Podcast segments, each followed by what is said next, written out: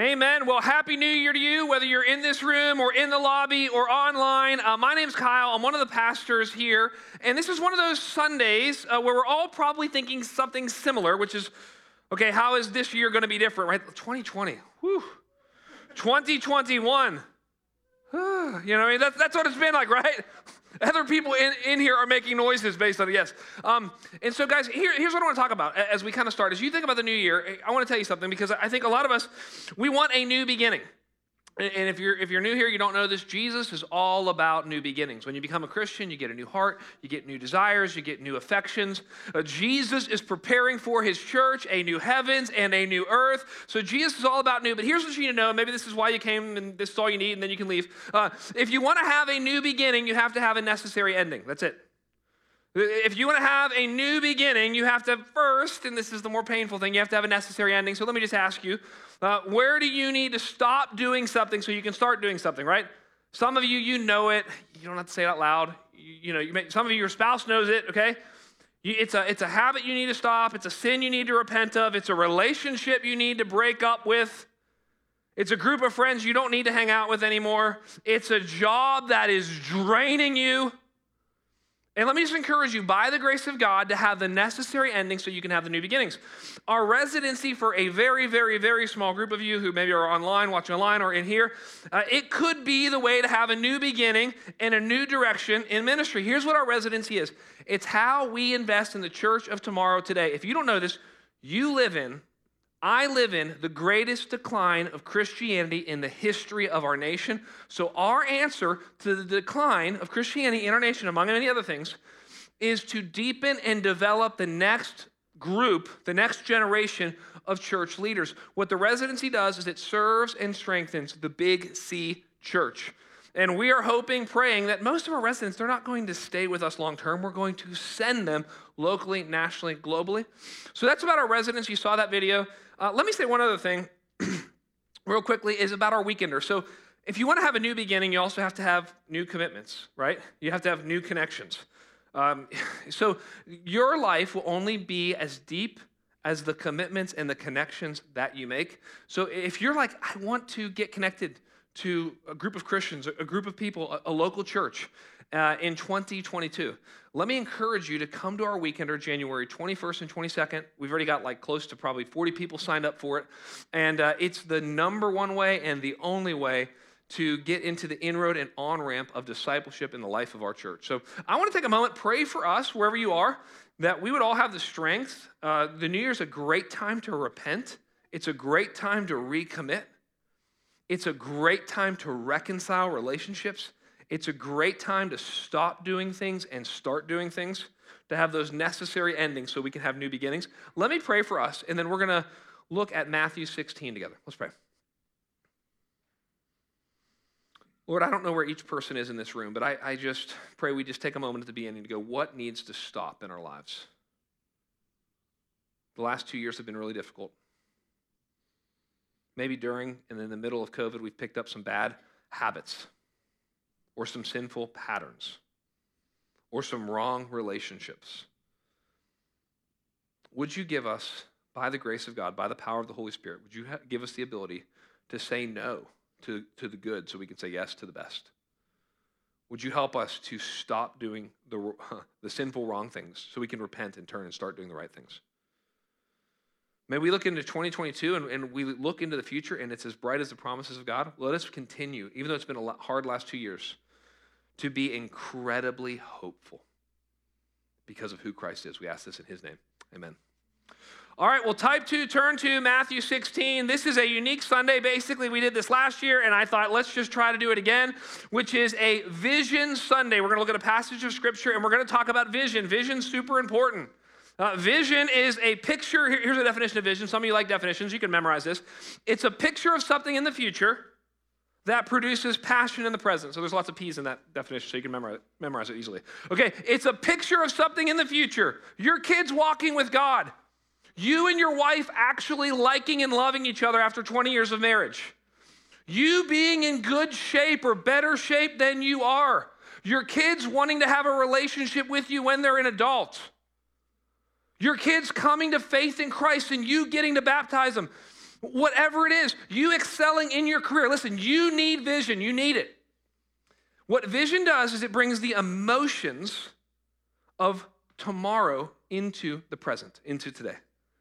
You can, what would it feel like to lead your friend to Christ? What would it feel like to have that conversation? What would it feel like to have her come with, to, with, uh, with you to church? What would it feel like to have the opportunity to baptize her? When you begin to think about that and pray about that, what vision does is it brings the emotions of tomorrow into today. Now, here's the problem because we're going to look at Jesus' vision for the church. By the way, the conviction of this message and the conviction of Scripture is that you should get the vision for, for your life from Jesus' vision for his church. Let me say that again. This is the whole message. That you should get the vision for your life from Jesus' his larger vision that he has for the church. So you can't just think up vision out of nowhere, right? We, we, here's the other problem with vision vision leaks. You know this. Like, how has anyone else ever watched a Netflix documentary on eating healthy and had vision for like two days? Yes, right? I saw this one on like juicing. I was like, that's it. I'm juicing. I went and I bought a juicer. This was years ago. I had to go to Bed Bath and Beyond. I mean, I did the whole thing. And like after like three days, I'm like, I don't want to do this. I'm hungry all the time, you know? It's like, but I had vision. Every one of your gym card memberships is a picture that vision leaks. Vision's like your car keys. You keep losing them. And here's why, here's why vision's hard. Because vision, I've told you this already, vision's about the future. But your life is about right now. Your life is about the news cycle and busyness and deadlines and that which is often urgent but not necessarily important and it fills up your whole life. And then you know what else is tough on, you know, vision? Success because you get distracted. You know what else is really hard on vision? Failure because you get discouraged. You know what else is really hard on vision? Complexity. It's like, well, now I've got kids, and now we have a house, and now we have two jobs. And we used to have a vision in college of walking with Christ, but it's just gotten so complicated. And so, why are we? I mean, this is unique. We only get 52 weekends a year. Why would we take a whole weekend and talk about vision? It's well, because the Bible says without vision, the people perish. I heard one pastor say, and without vision, people go to a different parish. Okay? True story. And, and, here's why that is, is because if without vision, this is good to know too, you'll get anxious. If you're, if you're in a church where there's no vision, you'll get anxious, you'll get nervous, you'll get bored. If you're in a company or an organization with no vision, you'll get anxious, you'll get bored.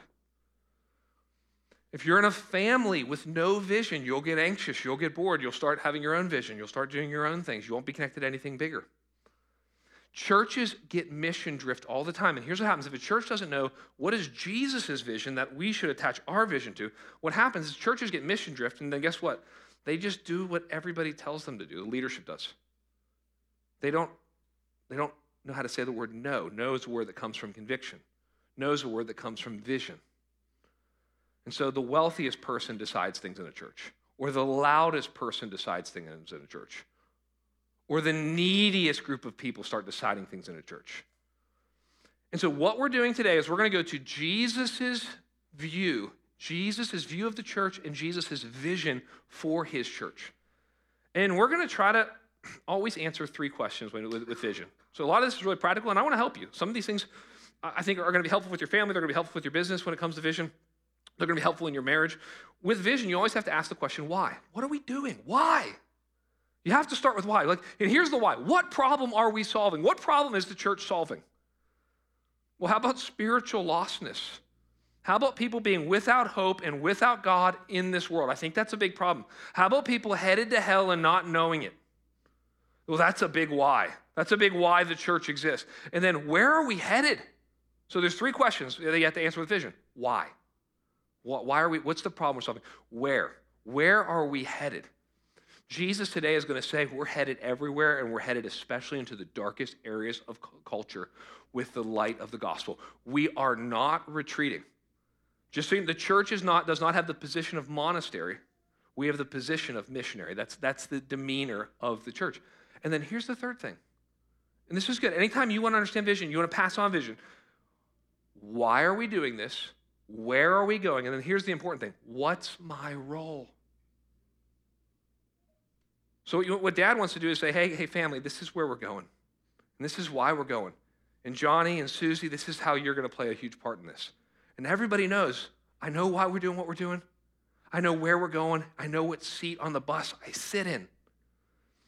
And so, Jesus today in Matthew 16 is going to give us his vision for the church. It's actually the first place where the word church ever shows up in the New Testament. It's in Matthew chapter 16, verse 13. Look with me there. Here's what it says. I'm going to read the whole passage to begin with. Matthew 16, 13 through 18 says this. Now, when Jesus came into the district of Caesarea Philippi, we'll talk about that, why he went there. He asked his disciples, these are his 12 closest friends. They followed him for three years. He asked his disciples, Who do people say that the Son of Man is? Now, now, two things to notice there. One, Jesus calls himself the Son of Man. That's his favorite designation for himself. He loves to call himself that. Secondly, look what Jesus does. And by the way, this is what we should all do.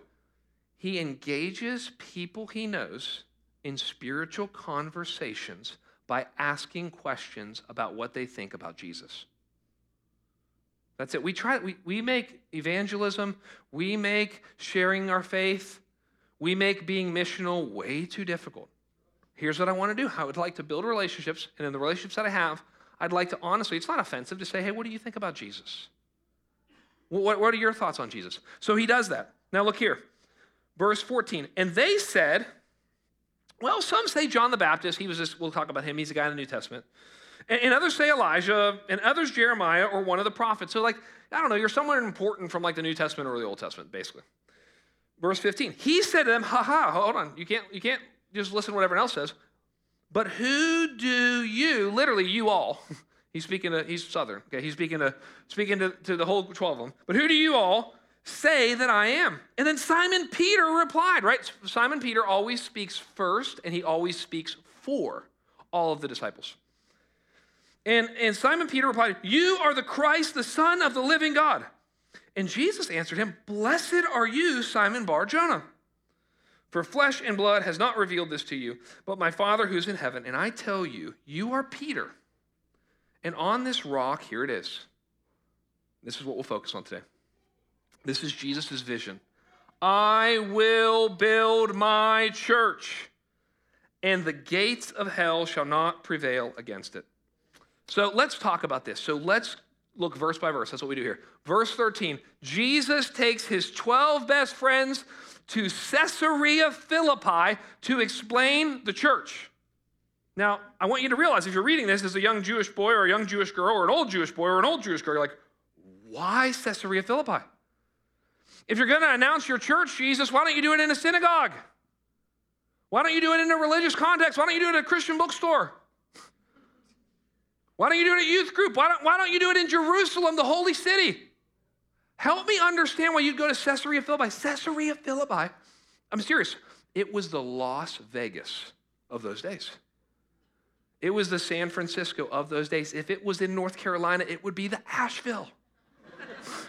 you know exactly what I'm talking about.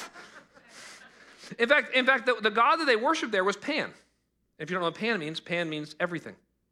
And by the way, this is good to know. When you stop worshiping Jesus, when you stop worshiping the one true and living God, you don't start worshiping nothing. That's what people think. I don't worship anything. That's what the average American says. No, no. The problem is you worship everything you begin to exchange worshiping the creator for worshiping everything in creation. That's what happens. It was a very sec- I can't even get into it. it was a very sexually immoral place. So Jesus comes. Here, here's why he does that. Why does he do that? Because he's going to go to the darkest place that these 12 guys could think of.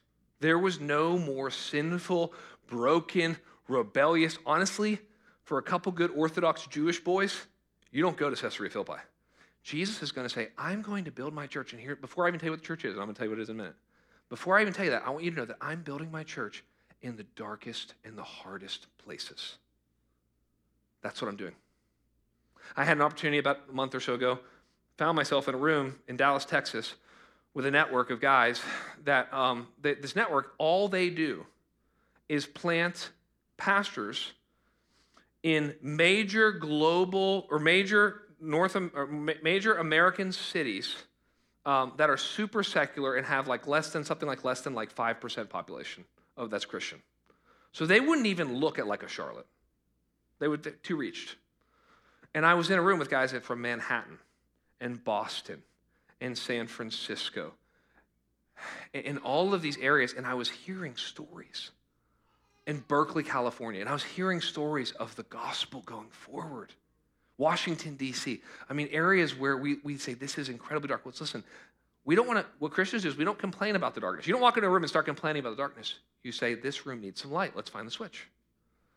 And so what he's going to say from the very beginning is, I'm going to build my church. He says, and it's going to be in the hardest. Why did we go to Mumbai, India? I've told you this before, but Mumbai, India, the reason that we went to Mumbai, India, if you don't know this, we have a strategic partnership there, is when we talked to people, we had three or four people say, if you want to go to the hardest place on earth with the most spiritual, the, the largest concentration of spiritual lostness on earth is in Mumbai, India. In fact, people pray that the movement of the church that's happened in China and that is happening in Africa, people pray that it would something like that would start to happen in India. And so we said, okay, well, it's a little overwhelming and it's really far away. And if you have ever been there, and I've been there one time, it overwhelms all five of your senses the whole time you were there. we said that we're going to go there because it's we want to go to the hardest and the darkest places. Okay, well, so Jesus says, I'm going to go there, and what I'm going to do, look what he says. I'm going to, verse 18, I'm going to build my church. It's like, well, okay, well, what's a church? Now, I, don't answer this out loud, but most Americans, if you said to the average American, what's the church? Here's what they would say it's a building with stained glass windows. It usually has bells and smells. Uh, it has pews, and normally a guy's in there wearing a long robe. And everybody looks sad. That's what church is. But could you imagine that Jesus would take his 12 disciples and he would take them to Caesarea Philippi and he goes, Hey guys, listen, I want you to know this. I'm going to build my building with stained glass windows. I mean, it's ridiculous. He's not saying that. Well, here's what, here's what you would be tempted to think. Here's what I'm tempted to think. Here's what the average American or average American Christian thinks the church is an event. Maybe it's a really good, maybe there's good Bible teaching at this event. Maybe there's good songs we sing at this event. Maybe we take communion at this event. Maybe we hear a vision sermon at this event, but it's an event. Could you imagine Jesus having his 12 disciples, hey guys, listen, this is amazing. You got to hear this. I am going to build, I'm going to give my life for this. I'm going to shed my blood for this. I'm building my weekly event.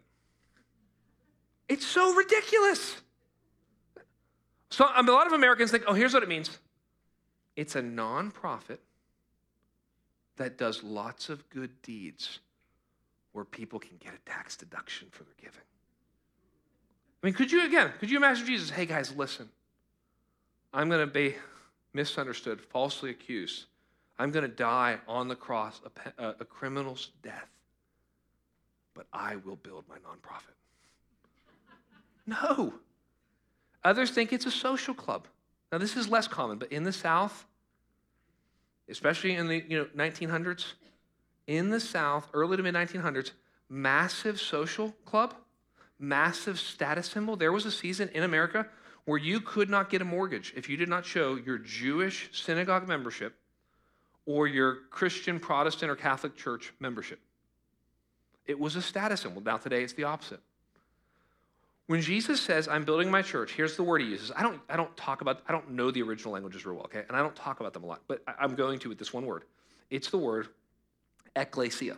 That's what the word, so if you want to know, it might be one of the maybe top 10 Greek words in the original, uh, original language of the New Testament to know. So here's what it means ek, it's the Greek word for out. Uh, gathering. Literally, what the, what a church is, is it's a called out gathering of people. That's what it is. In other words, here's a good way to think about it. The church is not a place you go, it's a people you join. The church is not a place you go. It's, not it's actually a people you join. And I'll explain this. See, first of all, what are we called out of? Well, we're called out of sin, we're called out of rebellion, we're called out of ignorance, we're called out of isolation, we're called out of addiction, we're called out of enslavement to sin. Now, we understand this. Humans love to gather. So, so remember, the church is a called out gathering. What we learned in COVID, in 2020 especially, is how much we all love to gather. Because immediately everything was shut down. It was like, it was so sad. Many of us knew people, and as soon as like we all kind of realized this is going to be longer, like right around the beginning of April, it's like everyone's just like, okay, no sports. My kids aren't playing sports this year. It's like no gatherings for that. Okay, no graduations. We're not gathering for that anymore.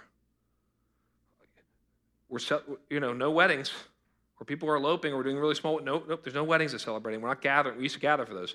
Funerals for a season. We're not, we're not gathering for that. Musicians. We love to gather around the singers. Broadway shows. Sporting events. Everything closed down. And you realize, wow, this is a huge part of our lives because God created us to gather. Literally, what the church is, it's a people who gather on purpose. It's, it's a people who gather with a goal. Now, let me explain this. What do we gather around? So, we're a called out people who gather. And I'm, I'm going to give you, I mean, there's really, you could read books, there's really, really, really, really, really long definitions of what a church is. I'm giving you a very short definition. A church is a called out people who gather. Gather around what? Gather around God's word. That's in a nutshell uh, what the church is. And, and that and gathering around the word leads to worship, it leads to teaching, it leads to having communion, it leads to going out on mission. But this is so such an old idea. So if you know your Bible at all, the second book of the Bible, Exodus, what happens? Moses, who's a type of Christ, he points us to Christ, he leads a people out of slavery, which represents sin. As soon as they get there, go read it, as soon as they get into the wilderness and out of slavery, what is the first thing Moses does? He gathers all the people and gives them God's word. This is what God's people have been doing for thousands and thousands and thousands of years, which is why online only church isn't church. It, it isn't. Now, it's, it's a, again, I'm more convinced. I created this language when I thought through this language when, when we first went into it, but I'm more convinced than ever online only church is a supplement. If you're sick, if you're traveling, if you're legitimately unable for a weekend to get here, it's a great supplement. But it's, it's way secondary and it's not a substitute. What, what you can do online is you can consume content, but you can't actually be the church together. And so we, we see this. So he's, he's building his gathering. Now I want you to see what it's built on. It's built on the person of Jesus Christ himself. So if you're going to have a vision for your life and a vision for your church, you first have to have the right vision of who Jesus is. Look, look at me at verse 13. Let's go back through this. Now, when Jesus came to the di- district of Caesarea Philippi, that was the Las Vegas of the day, he asked his disciples, Who do people say that the Son of Man is? And they said, Some said John the Baptist, others Elijah, others Jeremiah or one of the prophets. Excuse me. uh, he said to them, But who do you say that I am? Simon Peter replied, You are the Christ, the Son of the living God. So he's going he's to say, Listen, if you're going to have a vision for your life, if you're going to understand the church, you have to understand me first. And so he's asking, Who do people say I am? It's not that Jesus is like some insecure, like teenager who's like, Hey, what is everybody saying about me? You know? He, he knows who he is. In fact, you can't read the teachings of Jesus and see that and not come to the conclusion that there is of all actually of all religious teachers ever he is the most self-centered self-directed self-focused in his teaching buddha confucius uh, muhammad they pointed away from themselves to something else jesus points to himself believe in me worship me so so jesus is completely you know self-aware confident in who he is, knows who he is. He wants to see what do, what do they think. Now, they say a couple things. They say, well, John the Baptist, and that would be a compliment to everybody except for Jesus. Because John the Baptist is, Jesus says in another place, he's literally the best guy that's ever lived. Jesus said that. So it'd be like someone comparing you to like maybe like Billy Graham or something. You're like, well, thanks. no, no, I'm not him, but thanks, you know. Um, but but here, here, and then they say Elijah and the prophets. Here's what they're saying: that Jesus, and this is it's interesting you know, history repeats itself. Um, this is exactly what people say today. Jesus is good, a good person, but not God. That's what they're saying. That he's likable, but not Lord. That he's a sweet guy, but not a savior. Right? This is exactly what Americans think. Here's what the average American thinks about Jesus, I think. He's a nice Galilean peasant who, I'm not exactly sure how, but he had a lot of really good moral and spiritual insights. And for the most part, he's a great example of how to live our lives. That would be that would that is not by the way that's not the Jesus of the Bible. The Jesus of the Bible. We believe in big God theology, big Jesus theology. The Jesus of the Bible is risen, reigning, returning. I mean, he Jesus is the way we say it here is he's he's bigger than your suffering, he's better than your sin. And that and by the way, this is good to know that um, sin is what you do when you have a small view of Jesus. That's what you when you engage in sin, it's, it's coming out of a, a small view of who Jesus is and what he's about. We all need a bigger view of who Christ is. And so he says, okay, look, the church is going to be built on me. But then he's going to say, also, the church is going to be built by me. But I want you to see this. Look, look at verse 17. And Jesus responded. So finally, Peter basically, you know, gives him feedback and, and says, um, you know, let me read it actually in verse uh, 16. Simon says, Simon Peter replied, You are the Christ, the Son of the living God. And look at what he says in verse 17, what Jesus says after Peter rightly knows who Jesus is. Verse 17 Jesus answered him, Blessed are you, Simon Bar Jonah. You figured it out. Nope, he didn't say that. Hmm. You're smarter than all of your non Christian friends. No, he doesn't say that. You are, have more spiritual sensitivity and insight than people who don't know Christ. He didn't say that. Look what he says. For flesh and blood has not revealed this to you, but my Father who is in heaven. In other words, the only way that we can know who Jesus Christ is and see him for who he really is is God opens up our eyes to do, it. That, that, that leads us, if you believe that, it doesn't lead to pride, it leads to great humility. It leads to not being mad or angry at lost people. You go, I, I, I, they can't see. They don't understand. Their eyes haven't been opened. I don't want to be angry at them. I don't want to be afraid of them. I don't want to be apathetic toward them.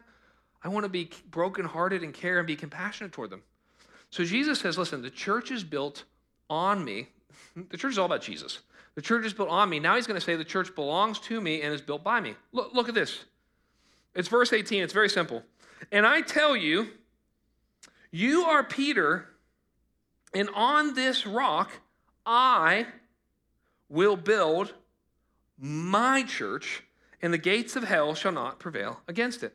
And this is simple, but it needs to be said. The church belongs to Jesus Christ. The church does not belong to any pastor. The church does not belong to any elders. The church does not belong to any committees. The church does not belong to any deacons. The church does not belong to any certain denomination. The church does not belong to wealthy people. The church does not belong to poor people. The church ultimately belongs to Jesus. Only he shed his blood, gave his life, and died for the church. The church belongs to Christ. And then he says, I will build my church. Here's what that means. We say this a lot here, but we are humbled, genuinely humbled, uh, at what's happened here in the first five years. We've seen Jesus do more, seriously, in five years than most churches get to see in 50 years. And I think just we need to continue to remember this that anything that happens in your family or in our church that's of health or spiritual growth, it's Jesus building the church. If your kid comes to faith in Christ, Jesus is building his church. If marriages are restored, Jesus is building his church. If you repent of that sin and get on mission, Jesus is building his church. If people step forward and get baptized, Jesus is building his church. If God raises up more men and women to be leaders in the church and lead community groups and do other things like that, it's like, what is Jesus doing? Jesus is building his church. This is what he's doing. But so you might ask this question. If you're if you're following along you go okay wait a second hold on. The church is built on jesus. That's a great vision. Okay he's the center of it. And then the church is it belongs to jesus. Okay i get that. And and the church is even built by jesus. That's a lot. Okay i get it. But you might ask then what role do we play and here's, here's the answer the church is built through sinful, broken people like you and me. And, I, and I'll show you this. I want you to see this. Look at again one more time. We're going to read, and it's a short passage. We're going to read through it because I want you to see this. Um, so Peter in verse 16 says, or at verse 15, uh, Jesus says to Peter, um, he said to him, "But who do you say that I am?"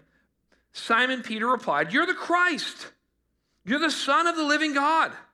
And Jesus answered, Blessed are you, Simon Barjona, for flesh and blood has not revealed this to you, but my Father who's in heaven. And I tell you, you are Peter, here it is, and on this rock I will build my church, and the gates of hell shall not prevail against it.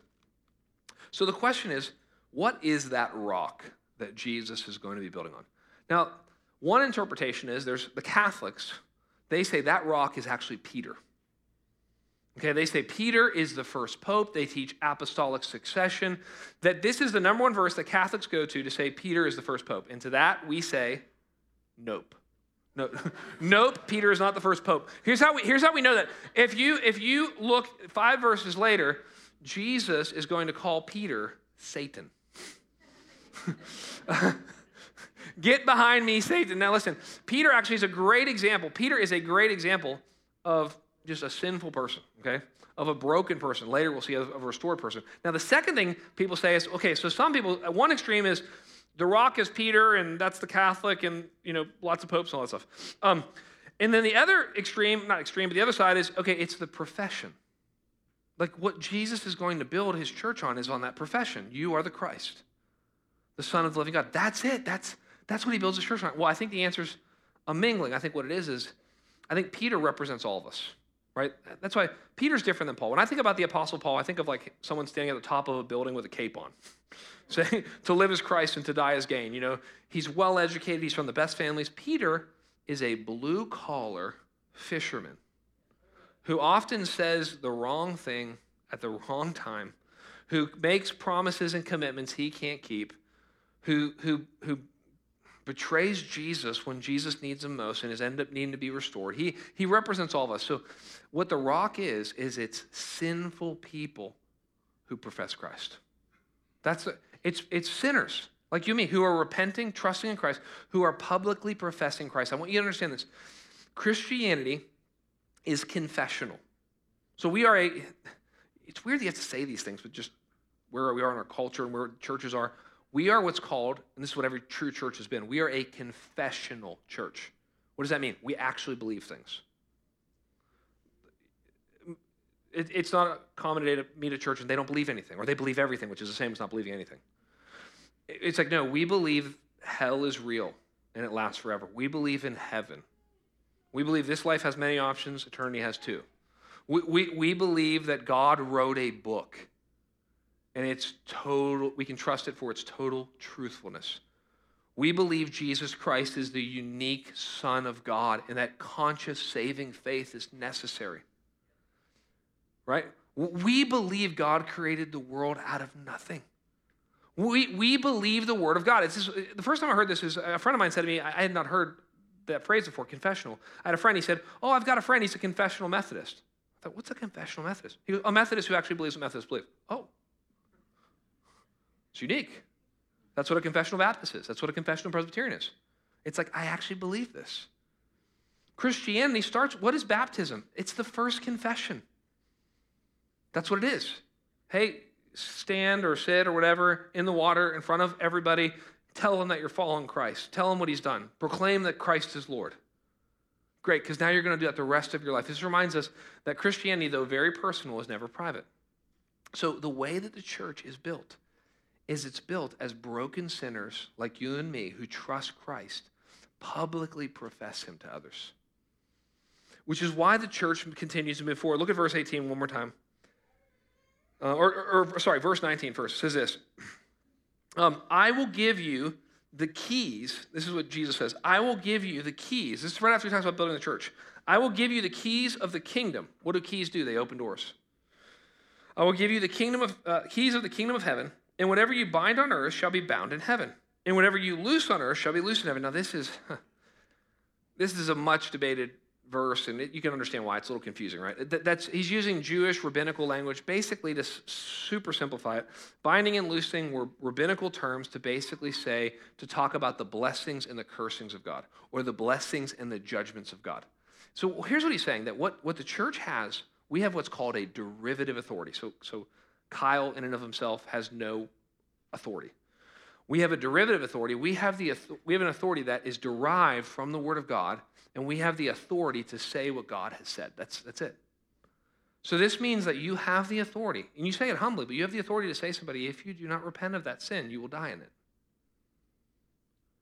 You also have the authority based on the Word of God to say, whoever would repent and trust in Jesus Christ can be born again.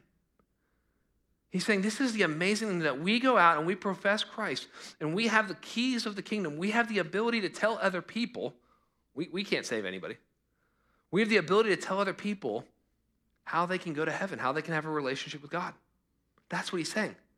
And he's saying, guys, he said, this is a, I want you to see this last thing. If you go back to verse 18 now, he, he's, he, I want you to see, and he's saying that the, the stance of the church, so, so it's built by Jesus, it's built on Jesus, it belongs to Jesus, it's built through sinful people.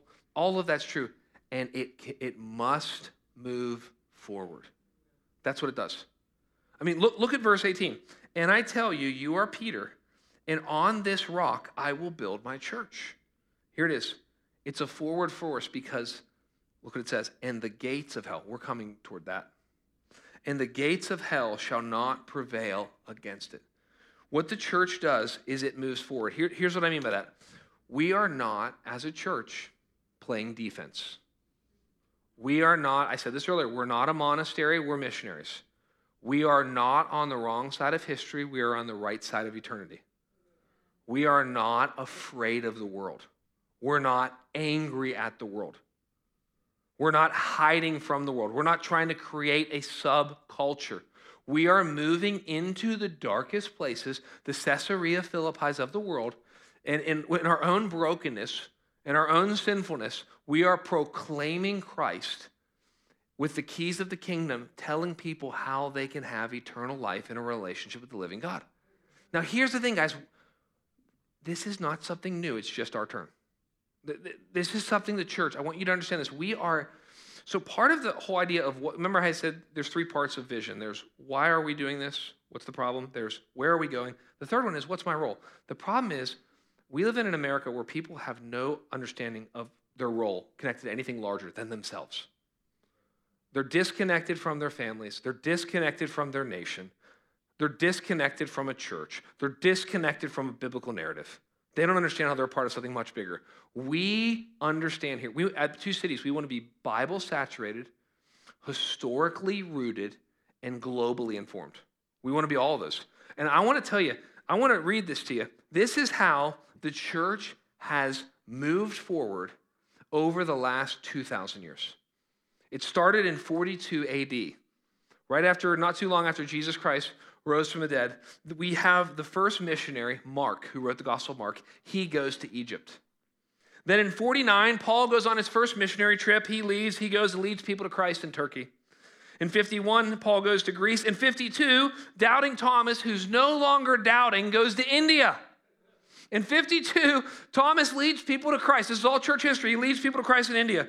In 54, Paul goes to Rome on his third missionary journey. In 174, we have the first Christians reported in Austria. We're not sure how it all happened. We start having Christians reported in Austria in 174. In 350, in the year 350, 300 years after Christ rose from the dead, 57% of Rome claims Jesus Christ as Lord. In 432, St. Patrick heads to Ireland, okay, to lead the Irish to Christ. In 596, Gregory the Great sends Augustine to England to reintroduce the gospel to them. 10,000 people are baptized in the first two years. In 635, the first Christian missionaries ever go to China. In 740, Irish monks leave their lives to head to share the gospel in Iceland.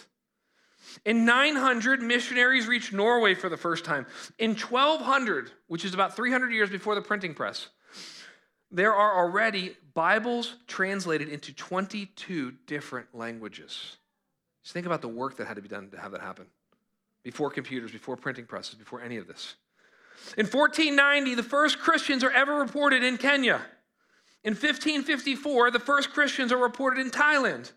In 1671, missionaries arrive in the Carolinas of what would become the United States of America. In 1735, thank God for Charles and John Wesley, they come to America for the First Great Awakening. In 1766, a group called the Moravians moved to Salem, North Carolina to plant their lives, plant churches, and pray for the city. In 1898, Salem Baptist Church is planted out of First Baptist Church here in Winston-Salem. In, in 1945, they start a Bible college. In 1975, a young couple named Lynn and Carol Greear move here with their young son, J.D. Greear, and begin to attend Salem Baptist Church, which is where J.D. comes to faith in Christ and hears about local, national, and global missions for the first time. In 2001, ironically, 20 years ago today, J.D. Greear took over as the senior pastor of Homestead Heights, which would become the Summit Church. In 2016, the Summit, as part of their vision to plant a thousand churches in a generation, sends 30 people to Winston-Salem, North Carolina. That would become Two Cities Church. In 2018, Two Cities Church celebrates two years by moving into two warehouses in downtown. In 2021, God opens up in the midst of COVID 11 acres in downtown and raises millions of dollars in a few months for the church to have a permanent, indefinite gospel preaching location in downtown Winston-Salem. This is, this is just what God is doing, and now it's our turn. And so, what does this mean for us? What are we asking? Because it's, it's easy. The, the main struggle I think that we have in churches like ours, where there's lots of things happening, the church can feel, a, per, a person in our church can feel like they are missional, like they are helping to build the church just because they're a part of a church that's missional. So, what is the ask? I want to I want to encourage you and ask you to consider praying about doing something in 2022. Here's what, and I'm going to try to lead the way in this. We're asking every person who calls Two Cities Church home in 2022 to be committed to taking personal risks to bring Christ to every relationship. That's it. Just we're not asking you to make a lot of new relationships. You can do that. We're not asking you to go witnessing to random people. You can do that. Christians have done that. We're saying, what would it look like for you in all of your existing relationships to say, I am going to, in 2022, I'm going to take personal risks. I don't know what she'll say. I don't know what my dad would do if I asked him that question. I don't know what it would look like if we had my neighbors over and just ask them questions and engage them more deeply. I don't know. I don't know what's going to happen if I invited someone to church. We're, we're saying, what would it look like if everybody who called Two Cities Church home said, I'm going to take personal risks to bring Christ to every relationship? And I'm going to start by doing it with the people who are far from God but are close to me. Our hope is this we have over 80 community groups in our church. Our hope is that every community group would see somebody that that, that, that community group is relationally connected to. So say a community group has, let's make it easy. A community group has 15 people in it. Each of those 15 people, we'll, we'll make the numbers real easy. They each know 10 different people. That means that that community group is connected to 150 people. Could we see one of those, one of the relational connections? Could that person come to faith in Christ and be baptized? Could we see every community group see someone come to faith in Christ and be baptized this year? That's our hope. That's what Christ died for. See, what's interesting is if you drop down to verse 21, I want to show you this as we close. In verse 21, right after Jesus teaches about the church, it says something very interesting. It says this from that time. By the way, that phrase is used four times in the Gospel of Matthew, always to mark a major transition in the gospel. From that time, what, what time? From the time Jesus said, I'm going to build my church, what did he do? He began to show his disciples that he needs to go to Jerusalem and suffer many things from the elders and the chief priests and the scribes and be killed, and on the third day be raised. Here's what happens before Jesus can build the church, he needs to go and buy the church with his own blood. Jesus built the church, but before, he, before he's building the church, he bought the church. What Jesus does is he lives a sinless life, a perfect life for 33 years. He goes to the cross of Christ, to the cross. He dies in our place for our sins. He rises from the dead and says, I've done all of the heavy lifting. Jesus has done all of the heavy lifting. the debt has been paid. Jesus has been risen. The Spirit has been poured out. We have 2,000 years of church history. It's now our turn. My question is will you take personal risks this year, starting this month, to bring Christ to every relationship? We believe that's how we connect our lives to the greater, in the vision that God has for our lives, to the greater vision that He has for the church. I think we're going to see many baptisms. I think we're going to hear many stories because of your faithfulness to step out and take personal risks to bring Christ to every relationship. Let's pray. Lord, we're about to sing a song right now, and we just want to make it a prayer to you. It's a new song. It's just a song about asking you to build the church. Lord, that's our prayer. That's a prayer that you're going to answer. You've promised to build it, so we're just asking you to build it. We're asking you to build the Big C church. Lord, we're asking for the church to thrive and grow all over our city, for you to strengthen local churches in our city, in North Carolina, in our nation, in the world, Lord. Every city needs more healthy, strong, vibrant local churches. Build your church, Lord. We ask this in Jesus' name. Amen.